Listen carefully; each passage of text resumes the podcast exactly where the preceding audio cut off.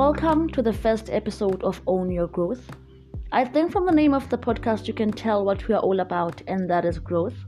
I want this to be a space for our growth, a space where we can come together and share our unique life experiences, a space where we can grow and take control of our own growth processes, unique, crooked, and imperfect as those processes may be to each of us. This is how it's gonna go down.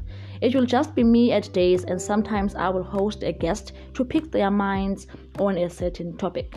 We are going to be focusing on overall growth, and that is focusing on creating an overall balanced life.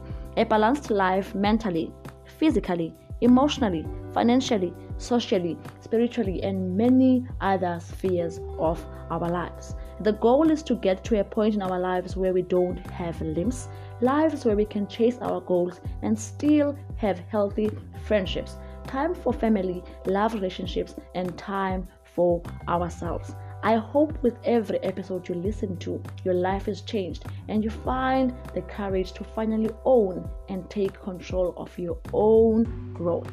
I look forward to seeing you in the next episode. With love, say to.